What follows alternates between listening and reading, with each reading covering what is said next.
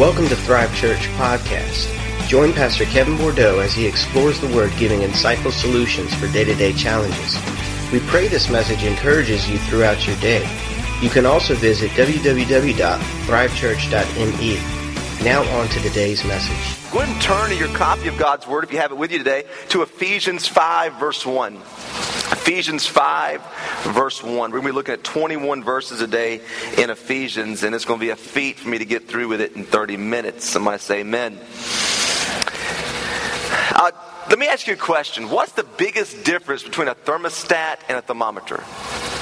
One simply reads and reacts to the temperature inside, while the other changes the temperature inside. Not only reads it to it, but also reacts and changes it. And in our lives, we're going to have a chance to be either a thermostat or a thermometer in our life. Where either when you walk into an environment, you are changed by the environment, or when you walk into an environment, you change the environment. When you look at the life of Jesus, everywhere he went, he changed environments. He walked in where there was funerals, dead people got up. Where sick people were at, they got healed. Um, where there was depression at, he brought joy. He changed environments everywhere he went. And today, what I want to do is show you kind of Paul gives the same idea in Ephesians 5 about being a proclaimer or just a participator. Let's pray before we get into this. God, we ask today again that your great grace would be upon us as we look at your word, as we dive into it today. Uh, Lord, help me to deliver your word today where it's understandable and God, it changes the heart, Father. May the Holy Spirit be at work in all of our lives as we listen to your word. And God, I pray that by the end of this message, we would all be proclaimers, God, and not participators, Father. And we thank you. In Jesus' name we pray. Amen and amen. Well, we've been looking at, at Ephesus now, this city, and this letter to the church at Ephesus for eight weeks. And I'm going to give you the history again of the church at Ephesus. And the reason I do this, let me share this with you. I need sermon filler time. But the reason that I do this is because I want you to look at the Bible not just as a bunch of, you know, irrelated verses and, and some holy book, but it's, it is that. It is a holy book. It's infallible. It's inspired. We all know that, right? But it's a letter that Paul wrote to actual people in a real city in a real time. And when you read the Bible, you've got to understand that. Because if you don't look at it that way, if you just read just quote unquote verses, you're never going to be able to, to understand that people thousands of years ago were going through the same things that you're going through. It brings the Bible alive. And so that's why I do that. And as you know, the city of Ephesus was 250,000 people, one of the largest in Asia Minor. There were no believers there. there. Paul and a couple crazy friends go into Ephesus. He leaves, and then there's a church started. And it becomes the most prominent church in Asia Minor. Um, most scholars believe, I told you this, that in the book of Revelation, the other six churches of the seven in Revelation um, were actually planted from Ephesus. The Apostle John, scholars believe that he pastored Ephesus. So when you read the first, second, and third letter of John, um, you can maybe tie some of that into his time at Ephesus. And many scholars believe that Timothy took over Ephesus. That's why he was fearful, afraid, had stomach problems, anxiety when you read First Timothy and Second Timothy, because he had the largest and most prominent church in Asia Minor. And so when Paul writes to this church, um, you'll see that he's been challenging them on the idea of maturity, but now he challenges them um, to not be participators in the pagan culture that they came from, but rather to be proclaimers to that culture. And that's what we're going to look at today. Paul now challenges them to live a life of gospel proclamation instead of participation in the things of the world. I want you to look at this in Ephesians 5 1 through 14. We'll dive into first. Paul, writing to the church at Ephesus, says, Imitate God, therefore, in everything you do, because you are his dear children. Live a life filled with love, following the example of Christ. He loved us and offered himself as a sacrifice for us, a pleasing aroma to God. Now, he says all that, and it sounds really, that's sweet, isn't it? Say, all because we should, and that's beautiful. But now look what he says here. He gets into um, some, some things to help them. They've been probably battling with this. I told you, if you read it and he's telling them not to do something, they've probably been doing it, right? Just like if you tell a child, stop doing that, it's because they're doing something they shouldn't. So watch what he says in verse 3. It's an imperative. He says, Let there be no sexual immorality, impurity, or greed among you. Those things were prevalent in that culture, and some of them must have been living by that. Such sins have no place among God's people obscene stories, foolish talk, and coarse jokes. These are not for you. Instead, and I love this here, let there be thankfulness to God you can be sure that no immoral, impure, or greedy person will inherit the kingdom of Christ and of God. For a greedy person is an idolater, worshiping the things of this world. And don't be fooled by those who try to excuse these sins, for the anger of God will fall on them who disobey him. Don't participate, you see that? In the things these people do don't participate. So what Paul was saying there is that that lifestyle you used to live, don't go to that anymore. Uh, you're God's children. That has no place among you. And I think what was happening is people were confessing Christ with their, their mouth, but they weren't living for Him in their life. And that's a, an epidemic in the American church today where we confess Christ with our mouth, but our hearts have not been transformed. And Paul's trying to get the idea across that your heart will be changed as well. look at verse 8. He reminds them. Sounds kind of like Ephesians 2 when we were there. For once you were full of darkness, but now you have light from the Lord. So live as people of light. For this light within you produces only what is good and right and true. Verse 10 says, carefully determine what pleases the Lord take no part, don't participate in worthless deeds of evil and darkness. Instead, expose them. It is shameful even to talk about the things that ungodly people do in secret, but their evil intentions will be exposed when the light shines on them, for the light makes everything visible. This is why it is said, Awake, O sleeper, rise from the dead, and Christ will give you light. Uh, what Paul is doing there is encouraging the church at Ephesus to be proclaimers, not participators. To be thermostats, not thermometers. Because many of them were actually at a place where they were giving in to the things of the world.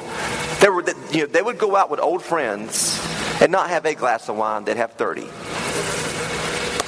You can laugh a little louder. Some, some of y'all got nervous. They would go out and get into the old things they used to be part of. And they were living that lifestyle once again. And Paul says that our calling as believers, their calling was to be a proclaimer to those far from God, not to participate with those far from God. Let me just, and quickly in your notes, write this down. Participators, watch this, forget their own mission. That's your first number one there forget their own mission. That's one thing I tell people who are struggling with addiction is that, man, when you go into those environments with other people, you are on mission from the Lord.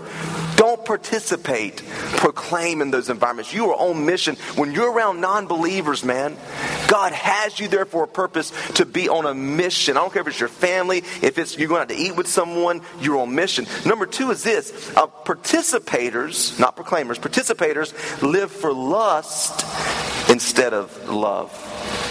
See, participators live to please themselves, not to please the Lord. Because Paul said earlier, carefully determine what pleases the Lord. And so a participator goes out with that old group and begins to, forget, they forget their own mission and they live to please themselves. They do what makes themselves feel good. And I said last week, you have two, two choices. Either you're going to live to please God or please yourself. Satan is not your greatest enemy. Yourself is. He's been defeated. Your flesh is still alive, right? Some of you had to struggle just to get to church this morning, didn't you? Your flesh is still alive. And so realize that your biggest problem is yourself sometimes. I remember um, when I first learned this principle, I went to a party with some friends at East Carolina University. I'd been saved for several years, and, um, you know, I was still new to Christ, but, you know, saved. And so I went out to a party with some friends, and there was a house party at East Carolina and they were all, I mean, going at it. It was a ECU party. If you know ECU, it's yeah, okay, right. Party school of the East Coast. I mean, they were getting down, bonging it, kegging it. I mean, they were going for it. All right. And I walked outside. That's where I came from. I was like, ah, I don't really want that. You know, somebody walked by and set a beer there on, on the on the outside with me. Say, man, take this. Like, ah, I'm cool, man. They just left it and walked off. I'm just sitting there. I'm like, ah. yeah, it's not fun anymore. And as I'm sitting there, this guy walks up who I went to college with five years earlier at ECU. How random is that? Hadn't seen him in five years. Hadn't seen him since I gave my life to Christ in 99. And Ryan walks up, is like, hey, Bordeaux, what's happening? I was like, oh my God. We're just like embracing, talking. He's like, how are you doing, man? You know, how things going? So doing really good. He's like, um, man, so you partying? I was like, no, nah, man, I don't really do that anymore, man. He's like, really? He's like, yeah, I don't, I don't only do this. Like, what happened to you? Because I was the partier there. If I could snort it, if I could drink it, if I could smoke it, I would do it. And they all knew me that way. And as he walked up, I got a chance to share Christ with him at a party at the devil's stomping grounds. Sharing Jesus out there. You don't, don't go to those evil places. You'll get changed. I learned there that you could go to those environments and affect those environments without being, being infected by those environments. And I shared Christ with him on that doorstep that day. And it was beautiful. And, but, but I realized, and as he left, I said, man, if I would have been participating in this, if I'd have been and drinking it up, I mean, tearing it up, I'd have had no testimony. And I learned that night the difference between being a participator and being a proclaimer. And here's what proclaimers do. Number one, proclaimers invest time on mission. They invest time on mission. What proclaimers do is they invest time with people far from God. All their friends are believers. Have people that they interact with who are non Christians. We were told, you know, back in the day that, you know, you were told, get rid of all your sinner friends. Don't have any sinner friends. Get rid of them. Then when revival would come around, like, bring all your sinner friends to church. Like, we don't have any. we got rid of them all. We're not friends anymore. So you invest time on mission. Number two is you also, as a proclaimer, you live in love, not lust. See, lust is doing what's best for yourself, while love is doing what's best for others. And when you are the Lord, you live your life always looking about what's best for others, knowing you're on mission, knowing you've been commissioned by the Lord. So here's what I'm going to do the next few minutes that we have together is walk through verses 15 through 21. I want to give you five principles that Paul outlines of how we walk as proclaimers, not participators. And look at the first one in Ephesians 5:15. And the first uh, one in your notes there is this: make every moment count. How do we walk as proclaimers? Make every moment count. Look at Ephesians 5:15. So be careful how you live. Don't live like fools, as Mr. T would say.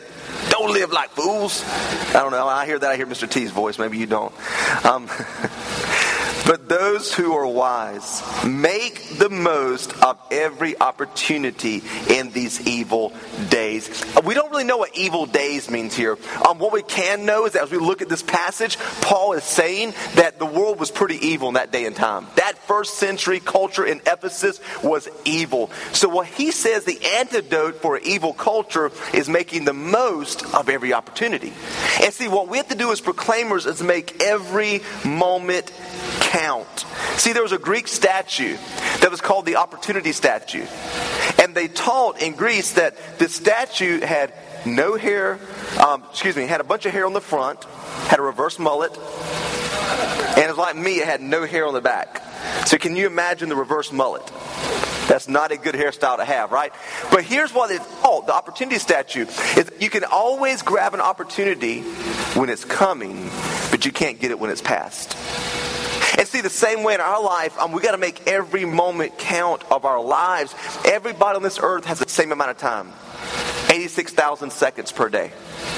You and I both have 86,000 seconds to make every moment count for the Lord. Now, I'm not saying you got to get a bullhorn and stand on the side of the street and make it count and holler at everyone who's not going to church. That's not what I'm saying. I'm saying pay close attention to God moments and God opportunities at every juncture of your day.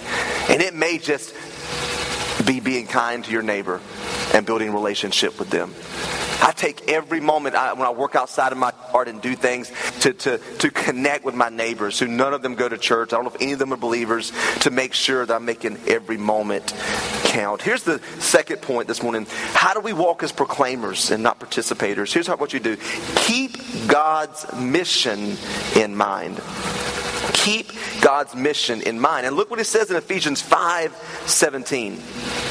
Don't act thoughtlessly, but understand what the Lord wants you to do. The opposite of living a thoughtless life is doing what, church? Help me out, boys and girls. Living thoughtful. It's being thoughtful about your life and everything that's taking place. And I would compare that would be living on mission because you have two options in life. Excuse me. Either you live on mission for God or live as you have no mission from God. And we have to live as we have a mission from God. What is my mission? Your mission is to live in love and do those things Paul just said wherever you're at. See, I think sometimes the will we get right, the will of God is the will of God for this job or that job, or do I do this or do I do that? I don't think sometimes what you're doing as much as who you are through that opportunity to people. Because Paul got put in jail. If I told you the will of God for you is to go to jail, now without robbing people, gospel, but like, I don't know that's God's will for me. But Paul made impact in prison just like he did in the synagogue. And so understand that we as believers have to keep God's mission on mind. Um, how many of you guys have ever asked, God, what do you want me to do? Let's be honest. God, what do you want me to do? I, I, I've asked that.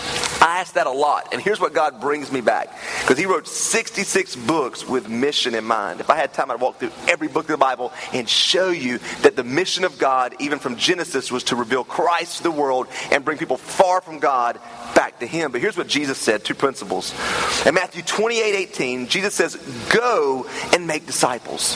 Now, that word go there doesn't mean like you go on a mission trip and you check it off. Like I went, Lord, I, I went and made disciples. I went on a mission trip. I feel so much better now that I live in America. That's not the purpose. Some of y'all got that, right? But the word there is go, and as you are going, as you're living daily life, as you're among people, make disciples. Live with God's mission on mind. Acts 1 8 says, But when the Holy Spirit comes on you and empowers you, then you will be my witnesses. He didn't say you will witness, but you'll be my witnesses.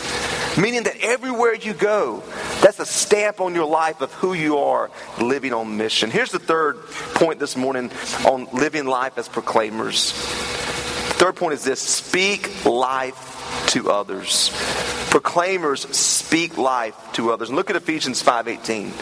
And don't be drunk with wine because that will ruin your life. I mean, that's just common sense, right? Don't be an alcoholic. I mean, yeah. I mean, there's some wisdom in the Bible. But watch, he says, instead, be filled with the Holy Spirit. Ask the Lord to fill you with His Holy Spirit, to baptize you with His Holy Spirit, to fill you. Because here's what happens when you do that.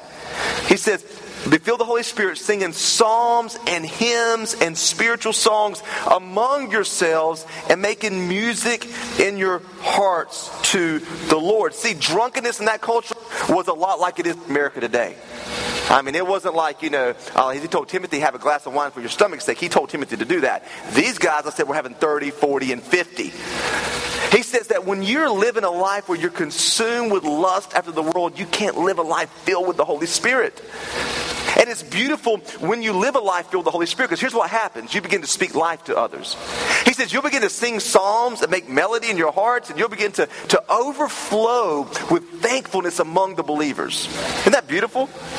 I mean, uh, you begin to, to, to get around people who overflow. When you get around them, you feel encouraged by them, speaking life. See, the, out of the abundance of the heart, the mouth speaks. I can tell what's in your heart easily by what you say. And what you say reveals what's in your heart. And so Paul says, let the Holy Spirit fill your heart so much that you overflow where you're speaking life to others. I, this happened to this experience happened to me um, back when I was working at a concrete plant. And we had to do a lot of shoveling on this plant. I had to keep it clean, rock and sand, I always felt the conveyor belts. And I was training a young man um, to take my place. I was young too. I was like 23 or 24, so um, I was very young then, still young now. And I was training this guy, and man, I just worked. Man, I just worked hard. I'd always just work hard as I could. I'd sing. I didn't sing loud, but I sang. I sang solo. Solo, you could barely hear me, but I sang. And so um, I would sit there and be, be, singing choruses that I heard at church, like some of you heard today. You know, your goodness is forever, your mercy. And this guy was far from God. I mean, he was. I mean, he was like I used to be. And finally, he stopped me one day. He said, "Man," he said, "I'm tired, man. You just you just never stop working. What's your secret, man? You always like working and singing." and I'm tired. Is that all that water you drink? I said, You drink a lot of water. And I do. I do. God, the staff will tell you I drink, well, I cleanse my kidneys. Um, and so I, I, said, No, man, it's not that. It, it's, it's the Lord. I mean, He's filled me with His Spirit. And He's put a song in my heart, man. He's brought joy to me. And, and you know what? He can do the same thing for you, man. You won't, you won't be lusting after parties anymore and wanting that because you'll have a constant party going inside your heart from Jesus. And see, when you are filled with the Holy Spirit, you live a life like that, you begin to speak life to others. And everywhere you go, people want to be around you. People want to have that coming into their life. And here's number four this morning. How do you walk as proclaimers? Number four is being thankful in all things. Being thankful in all things. Look at Ephesians 5.20. Paul says, and give thanks for everything to God the Father in the name of our Lord Jesus Christ. Isn't that beautiful? being thankful for everything. Um, I take reflection moments throughout the week where I will sit on my balcony or sit somewhere um, and just sit with the Lord and reflect and be thankful. I won't ask for stuff. I won't be worried about stuff. But I'll just say, Lord, I am so thankful. And I'll just list the things I'm so thankful for. Because if you don't uh, do that for yourself, what you're going to do is become ungrateful quickly. And one of the things that, that, that, that you're either going to be is be thankful or being a complainer. Now, I'll give you an insight into Kevin Bordeaux's life. Are you ready? I cannot stand constant complainers. I'll be real with you. Drain you. They're like Eeyore. How you doing? Hee-haw, hee-haw. Uh, you ever seen those people? Like, you know, the top people to have lists of coffee with, you mark them off and move them to the bottom, as you know, it's like, you, I mean, you leave and you're drained. I like being around thankful people. How you doing, man? I'm thankful to be here. That's one thing Mr. Huey always says. Oldest person in our church. Probably does more for Christ than most people. How you doing? I'm thankful to be here today. You know, man, that's beautiful when you live, live a life of thankfulness because complaining um, is actually a form of anti worship.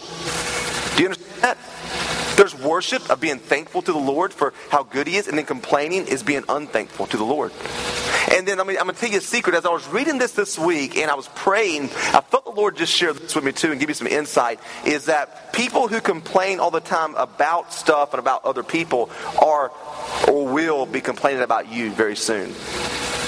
Don't be bought into that.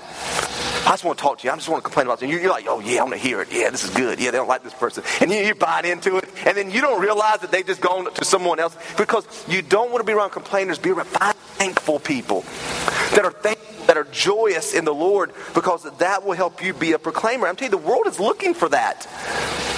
They're not looking for pickle juice faced Christians. Good morning. I'm doing fine. I just wish I wasn't at this job. I wish I could win the lottery. I wish I could do this. But be thankful. It will draw people to your life when you're thankful. And here's number five and your final point this morning. How do we walk as proclaimers? Proclaimers work well with others. And I love this in Ephesians 5 21.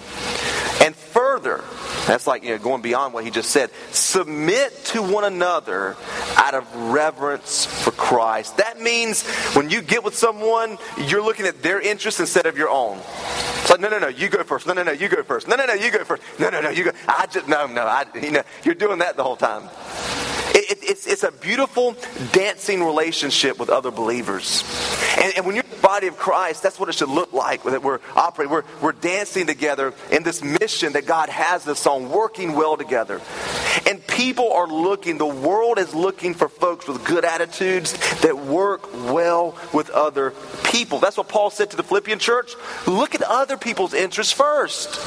Stop worrying about your own interests, your own life, but look to the interest of others because Christ set that agenda. Let me just share this with you.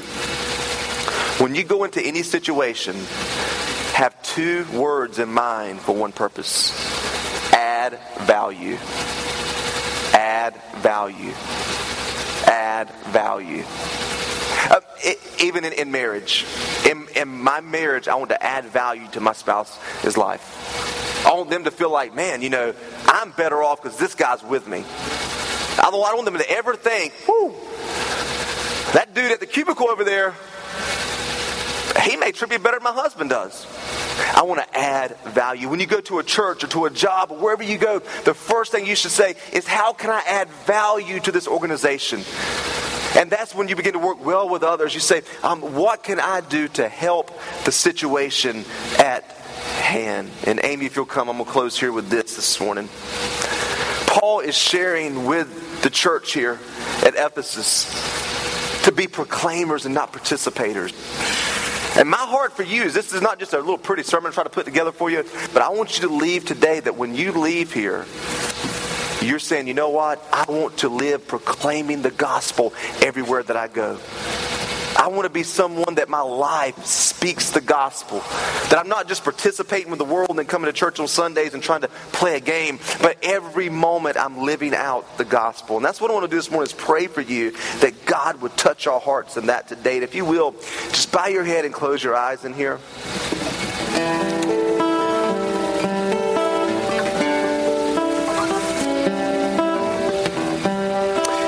Bowed and your eyes closed, I want you just to, to think right now. Maybe you're sitting here today and you're saying, Kevin, I don't, I don't really know the gospel. I don't know Christ.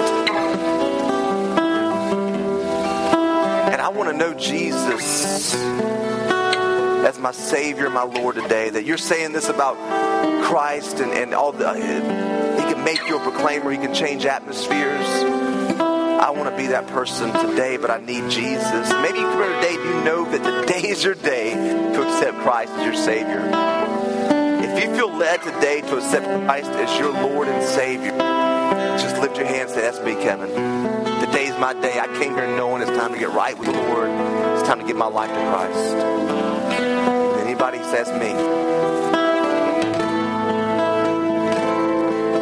Pray for the rest of you in here. And if you're saying today, Kevin, you're talking about being a proclaimer, and man, there's some things that you outlined about being a participator that I'm actually living in. And I need the Lord to help me to live with his mission on mine, to make every moment count to live knowing that God has me on mission everywhere that I go. Pray for me that as I leave here, I would live with this idea in mind. I would be thankful for all things. If that's you, just lift your hands and say, Kevin, that's me this morning. Pray for me. Amen. Amen. My hands raised too. I want God to burn this into my heart and my spirit. Let me just pray for you this morning. Father, we thank you for what Paul said to the church at Ephesus. We thank you this morning, God, that we have an example in the life of Paul that we see a proclaimer at work. Now, God, we pray today, all of us in here are asking, God, help us to be proclaimers of the gospel. Help us to live with your mission on mind. Help us to live with your love, God, ready to be shared with the world, God. And Father, as we leave here, we proclaim that our mission field is not the church, it's not even another country, God. It is right in our next door. And Lord, we look forward to seeing lives change, God, through what you're doing today in our hearts. And it's in Jesus' good name that we pray. And everyone said,